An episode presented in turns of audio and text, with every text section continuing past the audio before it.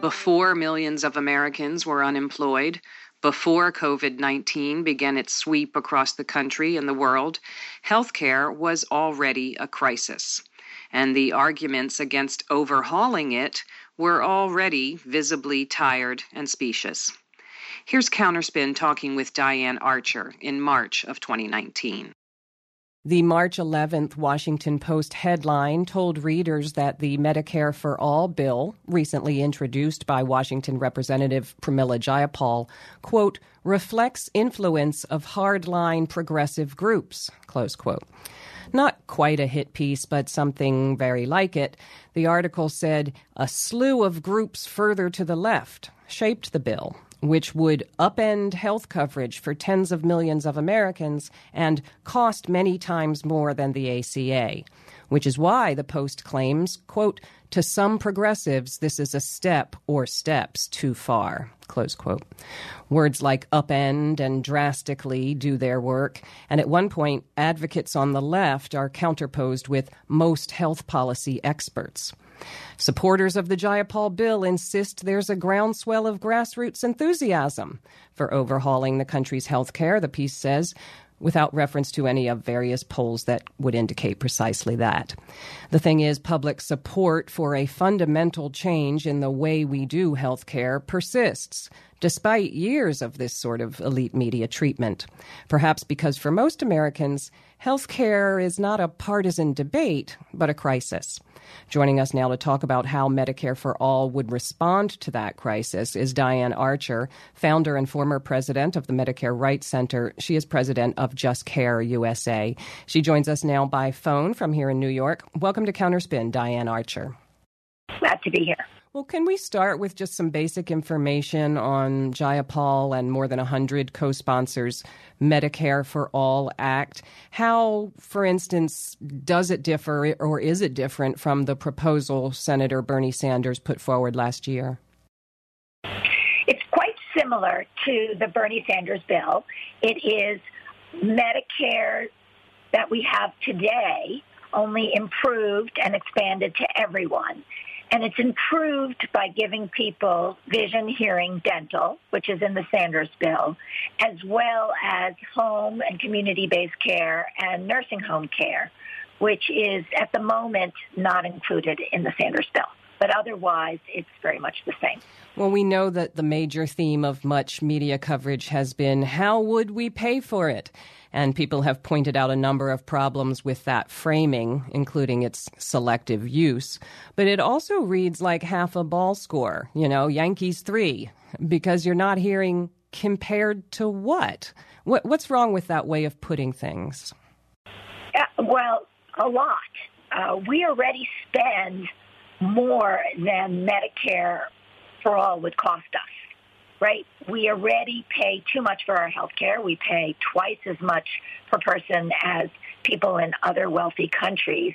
Our system is incredibly inefficient. There is hundreds of millions of dollars in administrative waste because of our commercial health insurance system, a lot of bureaucracy and profits that uh, Medicare for All takes out of our system. And there's a lot of excessive pricing of pharmaceuticals in particular cost twice as much here as they do in other countries. So just taking out the administrative waste and the waste excessive drug prices will save us so much money that even by conservative estimates, Medicare for all will cost us $2 trillion less over a 10-year period, covering everyone and expanding benefits and I should add, allowing people to see the doctors they want to see and use the hospitals they want to use anywhere in the country. When it's presented as, well, we're going to transfer the cost of health care to the federal government, for a lot of people, that just means, well, my taxes are going to go up, and so that's going to end up costing me more. But the, the math you're doing takes that into account as well. Let's put it this way. Today, working people pay a bunch of money in premiums and out of pocket for their commercial health insurance, as do their employers. And that money would go instead of to a commercial insurer to the federal government. Only it would be a little less than what, on average, people are paying. Businesses would save and individuals would save. So instead of the money going to the commercial insurer, it would go to the federal government. It's that simple.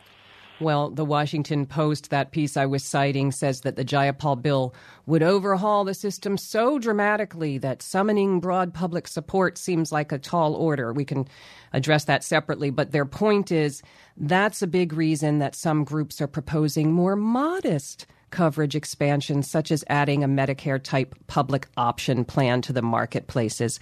What is the problem with what is presenting itself here and elsewhere as cooler heads prevailing, a, a more pragmatic approach?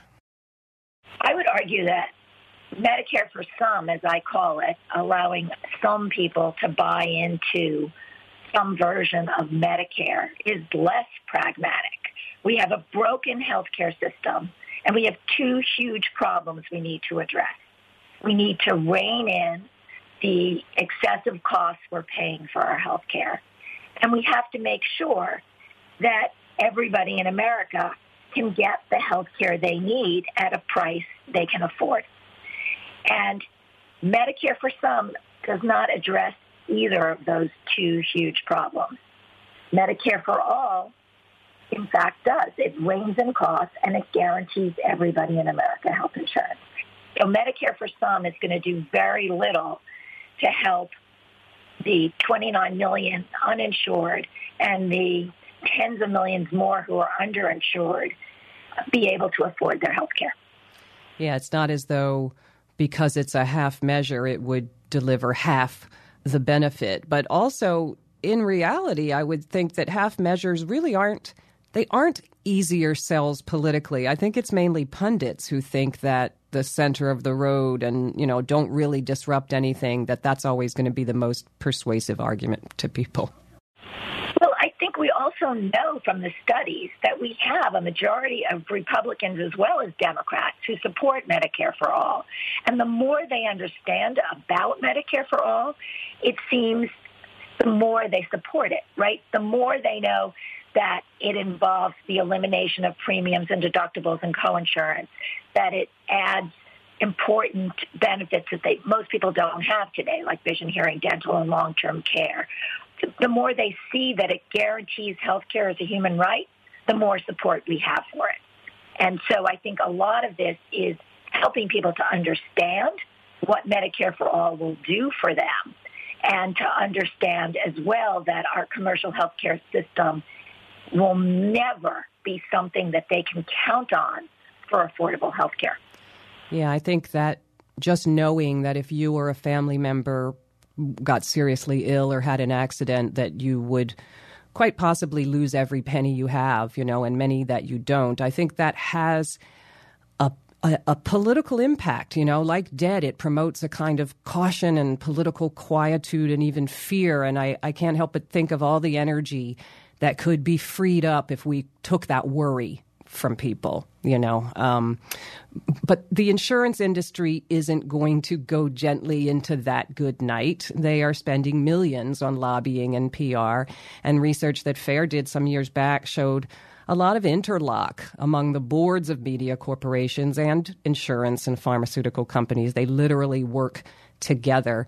As we go forward and as things heat up, what should we be on the lookout for as we see coverage of Medicare for All? What sorts of key countervailing bits of information would you have us sort of keep in the front of our mind? I think that the first and most important point is that Medicare for All is really not a new concept in this country. We've had Medicare now for over 50 years, and it works really well.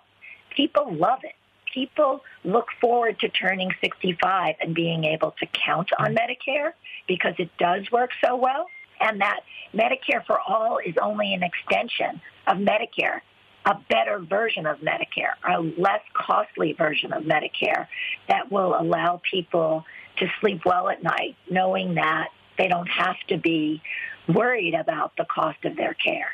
And I think increasingly Americans are seeing, if not themselves, the people around them struggling and making decisions no one should have to make between their health care and their kids' health care or their sister's health care. I mean, these are trade-offs that are unconscionable and unjust. Everybody in America should have the right to be able to see the doctors they need to see when they need to see them. And that is just not the case today. And that will never be the case with commercial health insurance. Well, there are going to be, as they say, losers. You know, there will be people and industries on the short end of a change like this. And I think we just have to expect that they will be putting arguments out uh, into the atmosphere that, that suggest that there's something very wrong or very dangerous um, going on here. You know, we sort of have to be, I guess, prepared for that kind of disinformation, right? And what's wrong and dangerous is, is that there are so many people dying and suffering in this country, tens of thousands of people, because they can't get health care. And I think if people focused on the fact that this is going on to an unconscionable degree in the United States of America, the wealthiest country in the world, and other wealthy countries are able to deliver far better health care at half the cost, they'll realize that we can do it as well and that we can do it and we don't need to rely on commercial insurance to get the health care we need. We can't rely on it because we can't get it through commercial health insurers. Well, how can people get involved? I mean, we have legislation now to look at. Are there other things that folks can do to, to make themselves heard on this issue? Always lots of things most importantly, they should be reaching out to their members of Congress. They should be asking for meetings, actually, with their representatives in Congress and telling them and sharing their stories with them about their struggles to get decent, affordable health care under our current system. It's broken, and they know it, and we all feel it, and it's unjust, and there is an easy solution. The infrastructure is in place to expand Medicare to everyone. We know Medicare works. It's tried and true. People love it. We just now have to move our politicians to hear us and to do right by us. We've been speaking with Diane Archer, president of Just Care USA. Find their work online at justcareusa.org. Archer's piece, Why Medicare for Some is the Wrong Idea, can be found on thehill.com. Diane Archer, thank you very much for joining us this week on Counterspin. Thank you, Janine.